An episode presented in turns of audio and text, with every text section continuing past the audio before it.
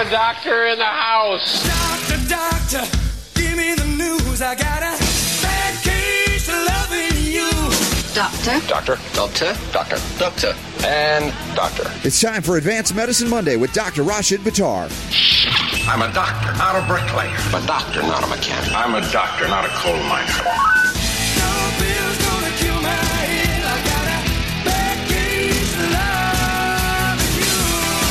The doctor is in.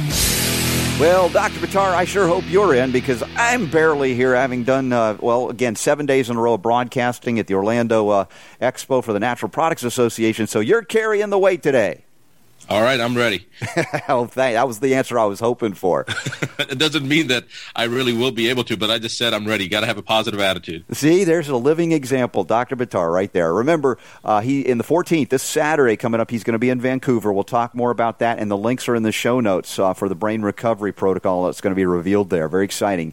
But we got questions coming in from the listeners. We've got news stories galore. It's all, you know, it's like sometimes I just wonder, with so much coming in at the same time, where do you want to start? And I know you'll be game for any direction. I am. I'm open to any direction. Well, I, Open to everything and attached to nothing, in the words of Wayne Dyer. Nicely said. Nicely said. That is enlightenment. So, uh, how about this? You know, the Fear and Death Administration strikes again. Uh, you know, they, like the fear, fear and death. My uncle actually has a book that he called the FDA Foods, Drugs, and Other Assumptions. Oh, that's a good way of putting it as well. And if we look at uh, the whole the failed drug paradigm, you know, the idea that the only reason we're, we're not all dead is because we lack some synthetic drug molecule It's taking to extremes here as the FDA has been reported to approve a $1,000 a day hepatitis C pill.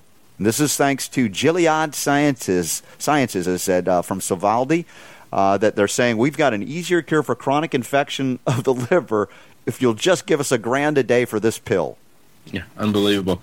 And I would like to know what side effects that's going to have on the liver parenchyma, on the glutathione levels, you know, on the hepatocytes themselves. there is no drug that's ever going to fix anything like this because by definition a drug is going to inhibit a pathway. It's going to block processes from taking place, whereas something like a hepatitis scenario, you need to enhance the pathways. You need to upregulate them. You need to flush out the system. You need to clean it up. You need to decrease the viral counts.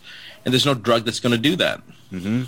My my first impression here, of course, is uh, uh, you know they've got a growing market because there's a lot of liver toxicity, liver congestion that's never diagnosed in the medical field, and of course then they say it, it's something that's infectious, and we know that these infections are opportunistic based on what toxicity and deficiency. Go back and read the nine steps to keep the doctor away by Dr. Buttar, you'll get it.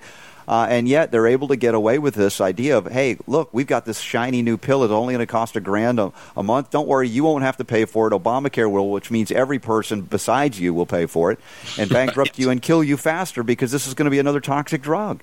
Robert, that's actually like a nice 60 second opener to introduce Obamacare. That should be put up on the uh, Obamacare website. yeah. Join us now. We'll give you a $1,000 pill for free, and it'll only kill your liver. But hey, the Hep C you'll die too. Yeah, exactly. Unbelievable. Now, am I am I too controversial in disputing the actual definitive identity of a hepatitis C virus? Because I've read in the literature there is controversy about this, and and I'd say that even if they have identified one, which again I'm not giving them yet, the reality is there's cellular dysregulation. There's all kinds of things that we know from an environmental terrain perspective that manifest, and they just want to call it something that they can attack and kill with a drug theoretically. No, I don't think it would be controversial at all. I mean, in, in medicine, the suffix that ends with the TIS, right. itis, mm-hmm. the ITIS, I should say, itis, is usually indicative of an inflammatory change. So if you have pancreatitis, you have an inflammation of the pancreas. Uh, so hepatitis is an inflammation of the liver. Now they have hepatitis A, hepatitis B, hepatitis C, uh, hepatitis C used to actually be called non-A, non-B mm-hmm. back, I guess, I don't know, 10, 15 years ago. Sometime after I graduated from medical school, it was called non-A, non-B, and then they changed it to hepatitis C. and I assume what, when you meant about what are you controversial Mm-hmm. by talking about the etiological component, whether or not there is actually a virus present? Is that what you meant? Yeah, definitive. We've identified this one virus. It definitely is. A, I mean, I, it's- I think that's a bunk. I think when you were, you're right, going back to the history of non A, non B. I mean, who's going to jump up on down on a drug? We've got a drug to, to address non A, non B. Well, what is it? Well, it's not A, it's not B. We don't know what. Well, here's a drug for it. So they needed something to say we've targeted it, we've identified. So we now we can target, and this builds into that whole uh, uh, you know uh, pharmaceutical monopoly, patent medicine, drug profit uh, model that wouldn't fit a non A, non B description. Right. That's why you know the next letter in the alphabet C. Hey, let's name it C. Yeah, let's go right. And of no, course, you're right. It makes a lot more sense to say, well, it's not this A and it's not this B. So it must be C. convince people to say, hey, take a drug because we know it's not this and we know it's not that. We don't know what it is, but we don't know what it, we we know it's not these two. So here, take this drug for something that we don't know what it is. They couldn't You're right, market from that. a- It wouldn't work. It- it's so- would work psychologically. It would not work. You're Yeah. absolutely right. So now you see it, now you don't. so Yeah. hepatitis C it. Well, as, as we say here, the reality of this non A, non B, or now called C, is we're talking about chronic liver inflammation, which is due to chronic hepatic toxicity, chronic systemic body toxicity, and of course the accompanying deficiencies. And of course, the toxicity includes all of the heavy metals that impact negatively on liver excretion, etc. Uh, so you know, to throw a drug, I'm thinking these guys and gals are still in the drug stone age, throwing this out there. How would they even go this direction still? Well, you know, the thing is, hepatitis A is considered a self-limiting condition, meaning that you don't do any treatment for it. You just let the body take care of itself. Hepatitis B is supposed to be there permanently. And then, of course, they've got the hepatitis C, which is attributed to uh, a different type of virus that's resistant. And basically, once you have hepatitis C, supposedly, you know, it's done. You're done. There's Yeah. no Used to be condition called a death or sentence. treatment for it. Right. Yeah, exactly, exactly. now, it's probably interesting for the listeners to know that my treatment for hepatitis A, my treatment for hepatitis B, and my treatment for hepatitis C is actually exactly the same. And we have remarkable results for all condition, all three of those conditions, because we're not treating a virus. We do make an assumption that there is a toxicity issue. And we know that the third toxicity, the opportunistics, is going to be more than likely there. Whether or not there's a virus there or not, let's put that aside. We know that the opportunistic toxicities are viral, bacterial, uh, fungal, all these various things that are opportunistic, m- uh, mycoplasma, spirochetes, et cetera, et cetera. So we know there's an opportunistic issue there. But again, we start off with the first heavy metal, second persistent organic pollutants, clean up the system, then we hit the body with one of the treatments that is designed to get rid of the persistent organic pollutants, make them less persistent, which is the ozone autohemotherapy and the ultraviolet blood irradiation. So that's going to help to break down the chemicals so the body can process them. But the side effect of that treatment is that it kills anything that's not supposed to be in the system, meaning the unhealthy cells, DNA adducts, cancer cells, virus, bacteria, uh, yeast, mycoplasma, ye- uh, all these different types of substances and so, opportunistic components that don't have the ability to increase peroxidase and catalase within their intracellular makeup or within their makeup because viruses are even smaller than cells obviously. So whatever the case is these catalase and peroxidase that the normal healthy cells can increase when they're exposed to high levels of oxidative stressors these other opportunistic components can't compensate. And so this treatment basically eradicates all those components. Now again notice that i said i don't know whether it's a bacteria or virus or spirochete or mycoplasma or yeast or whatever but i know that they're all present because when you have a person with hepatitis, their systems are lower functioning, they're fatigued, they're tired, they are a cesspool allowing and waiting for other opportunistic things to jump on. So whether it's the etiological component, the part that caused it, or whether it's a sequela, the a result of the immune system being suppressed, it doesn't really matter to us. We're going to help to reduce the burden, but we're not using that as the treatment. The treatment is all about detoxification Right. to upregulate the pathways, to get the phase one, phase two going, to flush the liver, to improve the lymphatics, get the drainage going, and then uh, help to reduce the burden on the liver and allow the liver to start coming back on. Yeah, I want to come back to your starting point when you mentioned hepatitis A, B, and C, that you have basically the same protocol and, and you address all three cases uh, successfully, which confirms again my experience over the years working homeopathically, dietarily, detoxification focus points, and addressing it even with physicians that have used the silver that you use as well. Uh, although they're often the patients are often frightened when they go onto these holistic uh, protocols because they're dependent upon the numbers that come back in these so-called viral load tests that evidently don't differentiate between viable replicating viruses and debris that have been neutralized via the anti-infection type uh, substances that you may you know intercede with, whether it be ozone, whether it be silver, or anything holistic. Even for goodness sake, antibiotics, which we're not uh, fans of, that don't really interact with bacteria uh, uh, viruses, I should say, can cause debris increase in these tests. It's a strange, not, it's not as specific as people have been led to believe, in other words. That's an excellent point, Robert, because when they do testing for these various types of hepatitis, which, by the way, it's hepatitis B and hepatitis C that is usually attacked. Hepatitis A, most doctors, you know, let it go because they know it's self-limiting. But it's very interesting that you brought that point up because, and it's excellent that you brought that point up because that's exactly what they're measuring. They're measuring the antigen exposure. So you're looking at the hepatitis B, hepatitis C antigens, and an antigen, remember, it doesn't have to be an actual virus. An antigen is anything that acts as a hapten in the body, anything that is foreign to the system. So when the body sees debris, as you put it, or a DNA adduct, or anything, you know, uh, uh, anything that you put into the body that the body sees as foreign, will have an antibody antigen reaction. So when you look at most of these tests, they're all antigen or antibody um, measurements. Mm-hmm. And then, of course, you have the viral count. There is a viral count that they also do. Well, hold on, but, hold on here, Dr. Buttar, because we got to take a break here. I want to get into this fascinating discussion here based on this new drug coming out to neutralize Hep C. Really, I, we don't believe it. We'll show you how to do it when we come back. It is Dr. Buttar, and we are doing what is what is this called? It's Advanced Medicine Monday. I told you I was exhausted. we'll be right back. The Robert Scott Bell Show. My name's Bruno. I'm 52 years old. I've tried different protein powders over the years, and they've all tasted pretty bad. I tried One World Whey and found it to be delicious. After 10 weeks on One World Whey, my wife commented, You have more muscles and you're leaner than when you were 20 years old. My body has changed dramatically. I'm a cyclist. Normally I'll ride two days on and take two days off. After being on One World Whey, I rode 10 days in a row in over 100 degree heat and then I'd take another two servings of One World Whey, and then work out at the gym for another hour and a half. I just couldn't believe these results. My normal muscle tightness and soreness after working out are virtually gone. Don't take my word for it. One World Whey comes in single servings. Just give it a try.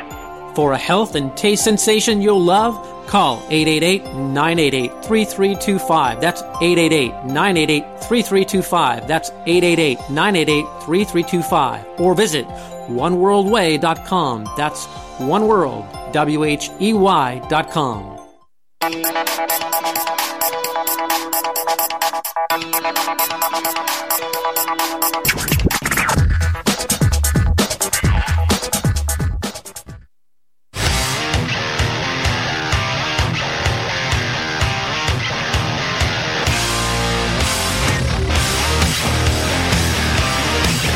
rocking the health world through the power of radio. It's the Robert Scott Bell Show. Well, as you can see, Dr. Buttar, I am definitely not all here. You're carrying it. You're doing a great job. I've got some insights, but uh, bear with me as I try to get in and out of breaks today. well, we won't talk about your adult onset dementia at all. Yes, it's it's it's it's caused by the, the, the weekends that we don't get any time off, and, and then we come back Monday, and I and Dr. Buttar suffers through me. So, thank you, my friend. Now no we we were talking viral load tests, as I said, the controversy of those who rely solely on numbers, as if oh, you know blood chemistry is the only explanation for good health or bad health. And I you know I talk to docs that are working more holistically, and they they get a little nervous too because they're trying to transition away from that concept, but they still rely on those numbers. And so if you put put a patient on a, a very powerful antimicrobial campaign that is non toxic, in other words, via the natural means that we know that you utilize, oftentimes they go back to those tests and show the viral counts have elevated. Yet it's not corresponding to how well the patients actually are. You ask them how they're feeling, how's their oh my energy's great, my digestion's good, I'm feeling top of the world, and then their numbers show that they're going to die. Right? That's, oh, the numbers are through the roof. So what's the truth? How well they feel, or the numbers on the test? And that's again the non-specificity of well viable replicating viruses versus the debris field, the responses to everything. Well, Robert, that's a good point too. I actually have not had that experience. I mean, when you're dealing with, say, something like cancer, mm-hmm. yes, we will see the tumor actually expand and get bigger because we just hit it effectively and it's swelling up before it breaks apart.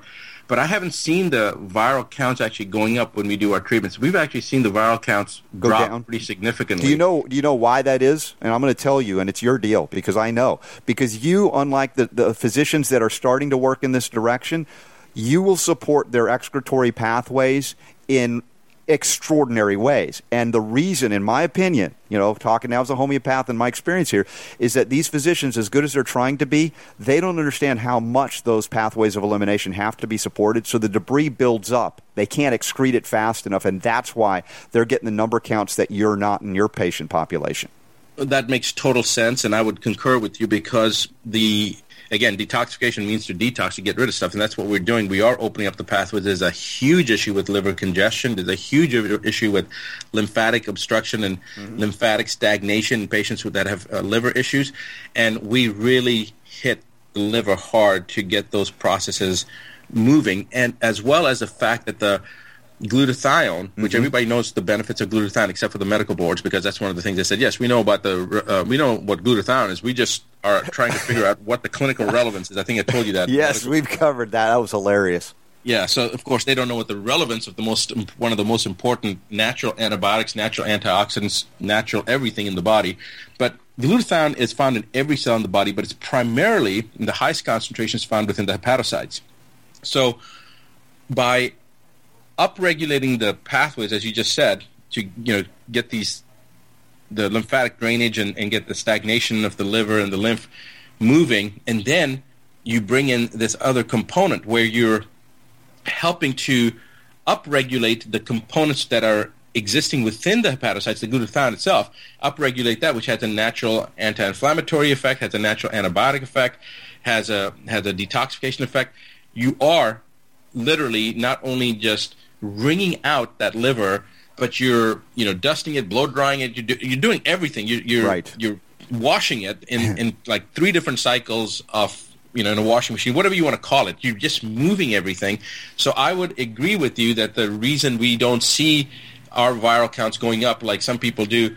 We always, always see viral counts going down, and sometimes, Robert, they're mm-hmm. they're dramatic. Like they'll Yes. go from, you know, 80 million down to 2 million Right, in, right. in a two week period or something. Well, and the, the reason, again, I come back to is that eventually this happens with these other physicians working patients more holistically, but it takes them months to catch up because they don't have the intense understanding and application of the things that you do to bring those down immediately or in conjunction with the antimicrobial aspect of, of let's say, upregulating immunity or, or, you know, let's say modulating immunity is the, mo- the best way to say it.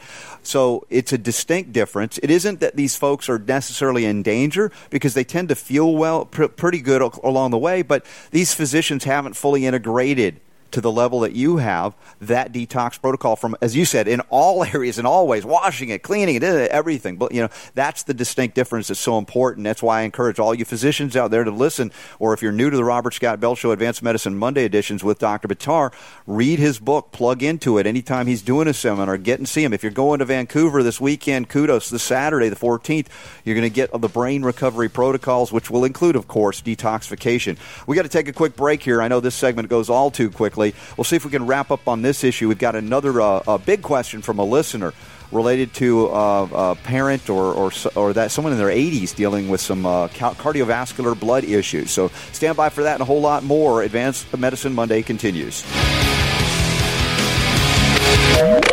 The Robert Scott Bell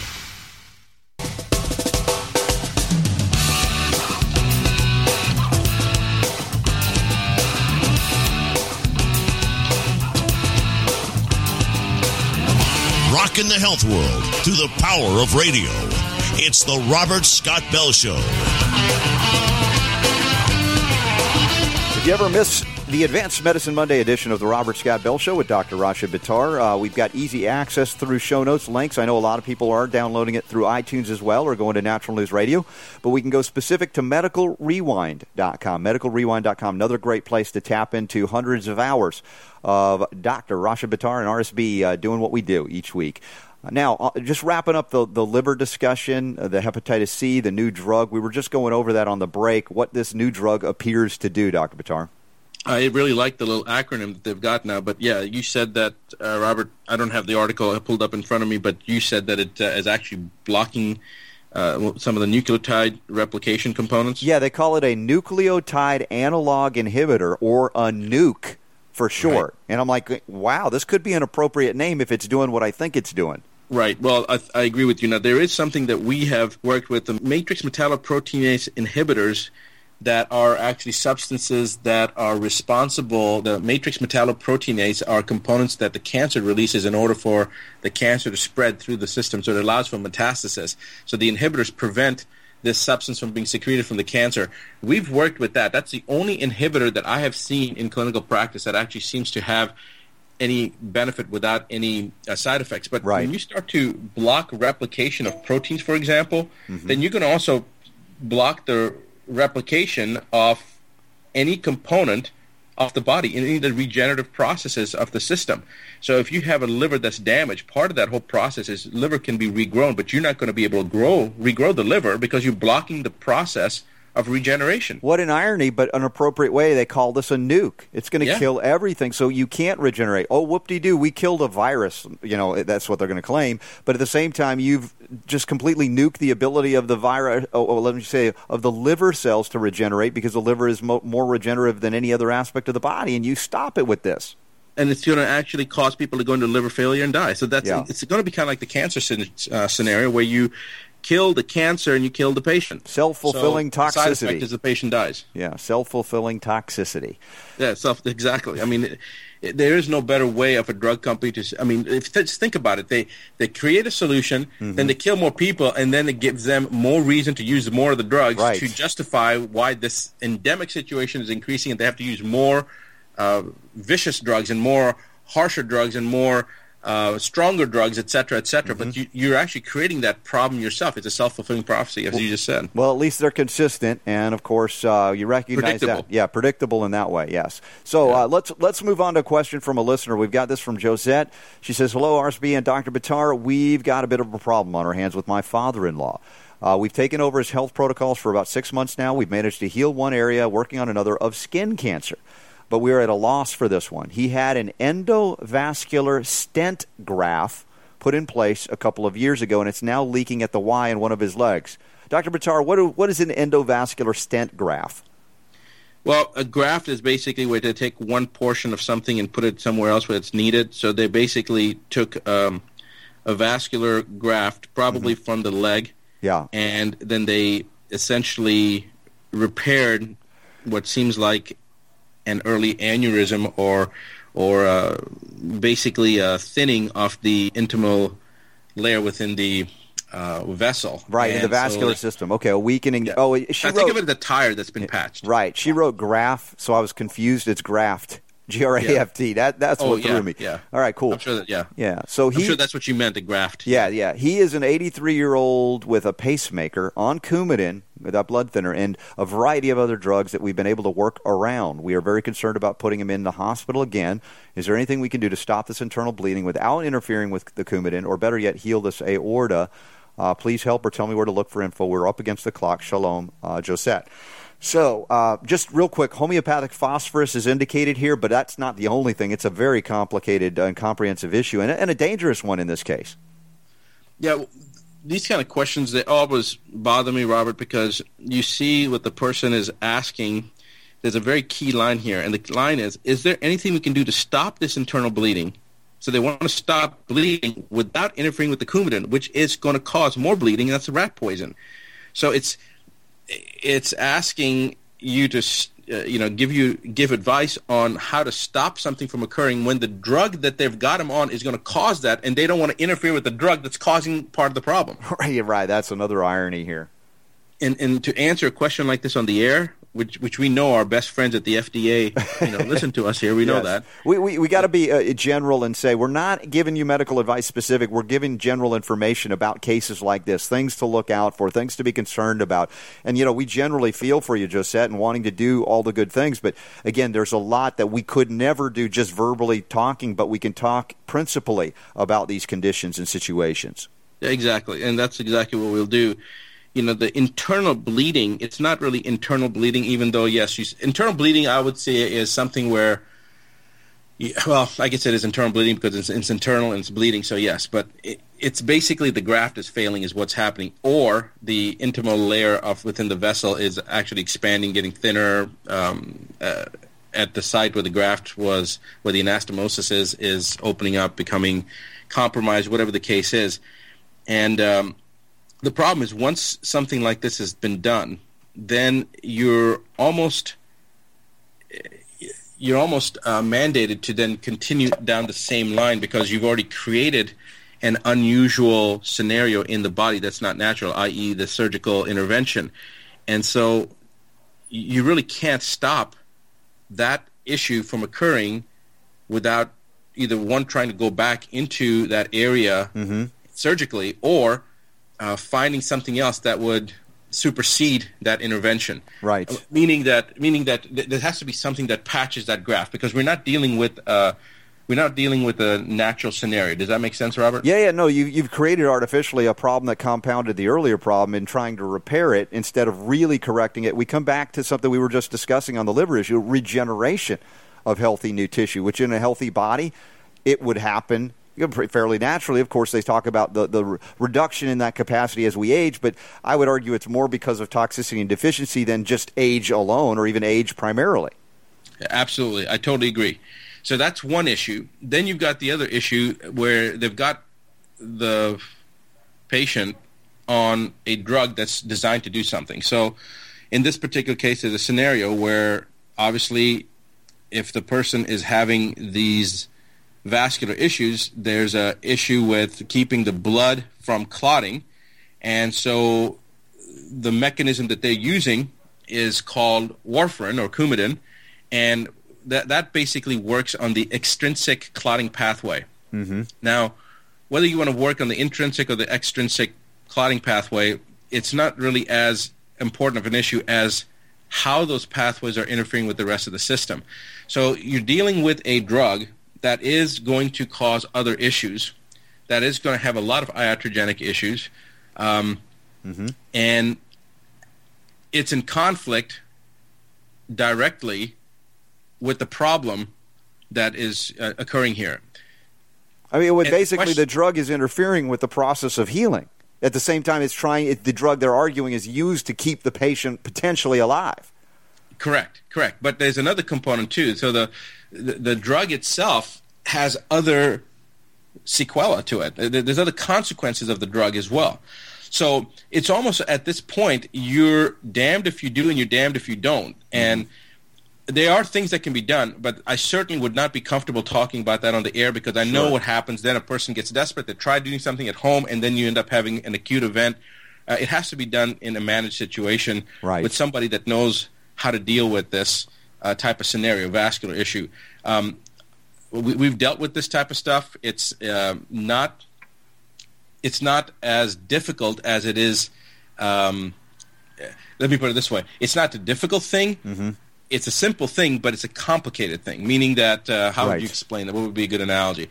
It, it's it's not something that's intensively difficult. Mm-hmm. It's just difficult because it's a complicated thing, but it's it's relatively simple to do. Meaning that if you know the pathway through the maze, it's relatively simple to do. Right. Um, there's a friend of mine actually who's a vascular surgeon who's in Tennessee, Dr. Holiday. Uh, I know that he's dealt with these type of issues many times. You know, we deal with it quite often. We don't deal with it as extensively as he does because most of his patients are coming to him for vascular issues. But uh, it, it, if you know what to do, it, it's something that can be uh, dealt with. But the biggest issue here, the biggest difficulty here, is that you've got an area on one side of the body that you need to maintain a reductive stance as far as uh, bleeding is concerned. On the other side, you've got something on the individual that is designed to keep the blood thin, which is going to promote bleeding. Which side effect of that is to be have you know nosebleeds, epistaxis, that kind of stuff. Sure. You've always got to be concerned about internal bleeding when you're on Coumadin, and so the question is even posed: How do we do this without interfering with one? So how do we go left without going right? But, but how do we go left? Um, and not compromise our ability to go right. Right, right. That's Eh, the question. Yeah, and other than Dr. Holliday, you mentioned uh, most vascular docs are not schooled or skilled in this at No. all. They're not taught about this aspect of, of healing, and they don't know, for instance, of trace mineral replenishment like silica for vascular elasticity and strength. I mean, these are these are you know outside of the realm of their specialty, even though it should be part and parcel of their specialty. Because if they don't know what you know builds strong, elastic uh, vascular uh, tissue, then you know what are they doing? Giving a drug. That, that's exactly right. That's exactly right. And even using Coumadin, we know there are options in the enzyme realm, the nattokinase as well, uh, uh, different things that can be utilized. Even, you know, I've got peer-reviewed literature that I've referenced in some of my lectures about they find that intravenous introduction of, of silver reduces blood platelet aggregation while upregulating regeneration. So, I mean, there's so much more to meets the eye than just here, drug them and let's just sort of manage these drugs. Hopefully this patient will live.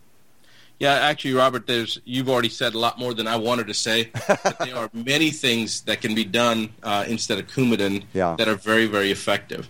And uh, you know, as an example, you know, the situation, the personal situation that I just went through with my father, Right. Um, that was one of my concerns because you don't want to get a person locked into one of these uh, never-ending, self-fulfilling prophecy type medications that you were just talking about, like with this new drug with the liver, the nukes. Right. And you know, so yes, he's just had a stroke.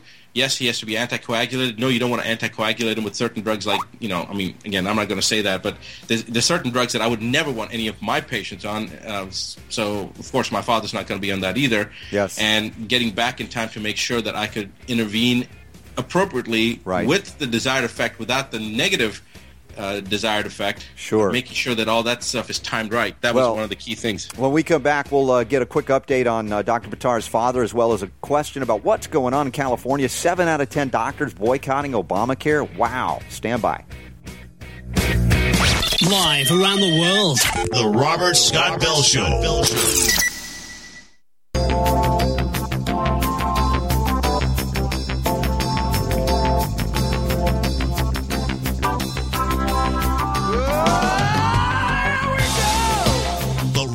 Robert Scott Bell Robert Show. Scott Bell Show.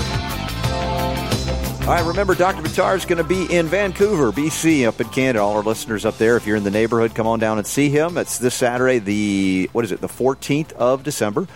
Yes, the 14th of December. Brain Recovery, no, it's brainsolutions.ca. Brainsolutions.ca. And we've got that linked up in the show notes in case you're not sure. Just come on down see it at robertscottbell.com. Wish I could be there with you, Dr. Buttar, but I'm also happy to be home and traveling so much. Yeah, absolutely. I know that, that it's uh, it becomes tiresome. So I don't I don't blame you for not wanting to or being happy that you don't have to be somewhere. Yeah, it's, uh, but you know, the, uh, we do it because it's our mission too. So I understand as well. Now, your dad, give us a quick update. How's he doing? Recovery each week, we get a little bit of insight. Well, Friday marked his two weeks of treatment, of which two days were half a day, three days were full days. This past week and before that, because it was Thanksgiving weekend, only two days were full days and three days were half weeks, uh, half days. I'm sorry. And um, on Saturday, he walked around between the living room, the dining room, through the kitchen of my brother's house, all unassisted. No, no cane or anything. Uh, I think he might have. Uh, I didn't see the video, but I think he may have gone using a chair to one of the kids, kind of holding onto him to the table. But yes, he did it without a cane. Still, it's incredibly impressive considering where he was. So that's great news. I'm glad to hear it. And one of the problems is whenever you have a one-sided stroke like that, since he had a left um, left medullary stroke, his right side was paralyzed. So if you're using a cane, you can only use it on your left side, but the left side is good. It's your right side that's weak, so it makes it difficult to kind of walk on a cane. Right. And so that's why he was walking to. And I asked him. I said, you know, walk as if you don't have anything to support and go between things and. And he's able to do that. I mean, he's getting better and better. I saw a video clip with him with um, the occupational therapist that was so funny. He was doing some leg exercises, and you could see he was slouching deeper and deeper into his wheelchair. So he stops and he tells the therapist, uh, "I need to be moved up higher in my in the chair." And the therapist says, "Well, go ahead then. You don't need permission." And then you see my dad put his other foot, right leg down, left leg, push himself up, and he sits back up in the chair, and then he continues his exercises. Nice. Well done. All right. Well, listen, uh, on the doctoring front, I want to get an update from you because out in California, uh, which has largely been an Obama supported state, looks like seven out of the 10 doctors in that state are saying, we don't want any part of these exchanges. Yeah, uh, that's pretty incredible. I mean, that's really incredible. Uh, it's incredible that they're actually reporting it because I've heard this over and over again, but you don't hear mainstream media covering it. So this is interesting that the Washington Examiner actually has reported it. And as far as comments on it, I'm not surprised. It would make more than sense that healthcare providers understand what's being done here is may at the very very superficial level like at the very external you know epidermis level Mm-hmm. may seem to be a good idea and yet as soon as you open up this can of worms you're talking about uh, a, scen- a scenario that's that's going to definitely fail because it violates every principle of natural uh, law Right, right. Well, I, I think that with this inevitability of the physicians themselves removing themselves from uh, a government su- supported marketplace, if you can call it that, that inevitably there's going to be an explosion of people looking into, hey, how do I plug into advanced medicine? I mean, I may be exaggerating a little bit, but I mean, they're going to be looking, well, how do I function anymore? That system that I was in is, is, is, is beyond repair. Robert, you were at one of the conferences, right, where one of the attendees Mm-hmm. said that the program that that was launched, the uh, head map, is Mm-hmm. actually the the best anti uh, Obamacare program that they've seen. Yes. Yeah, yeah, the head map again. That's I think, like you said, you're going to be flooded as this uh, reality comes to fore because the doctors. I mean, I don't think that most doctors just want to quit being doctors. Most of them got in it because they wanted to be. But uh, given the opportunities that they see, they were they're they're leaving the profession. Now, what if they had a way that they can continue being doctors and helping people uh, really this time? by empowering the people themselves to make their own decisions and, and take you know their own scenarios into control because that's what you're doing. You're taking your own healthcare problem and taking a hold of it and empowering being empowered to be able to deal with it in an effective manner with positive results not with negative results. So yes I, I am very excited about it. It is unfortunate that it has to come to this type of uh, uh, extreme, but you know, as with all healing crisis, sometimes you have to go through that Herxheimer's response, and I think this is part and parcel of what we've talked about for the last couple of years, Robert. That it's it's a coming of the new. Yes. In order for the new to come in, the old must uh, first be disseminated and, and eliminated, and this is part of that sloughing off process. I Yeah, in order for the healing to occur. And it does each week here on Advanced Medicine Monday with Dr. Rashid Buttar, where we're out of time, so we must remind you once again that the power to heal is yours. The Robert Scott Bell Robert Show. Scott Bell Show.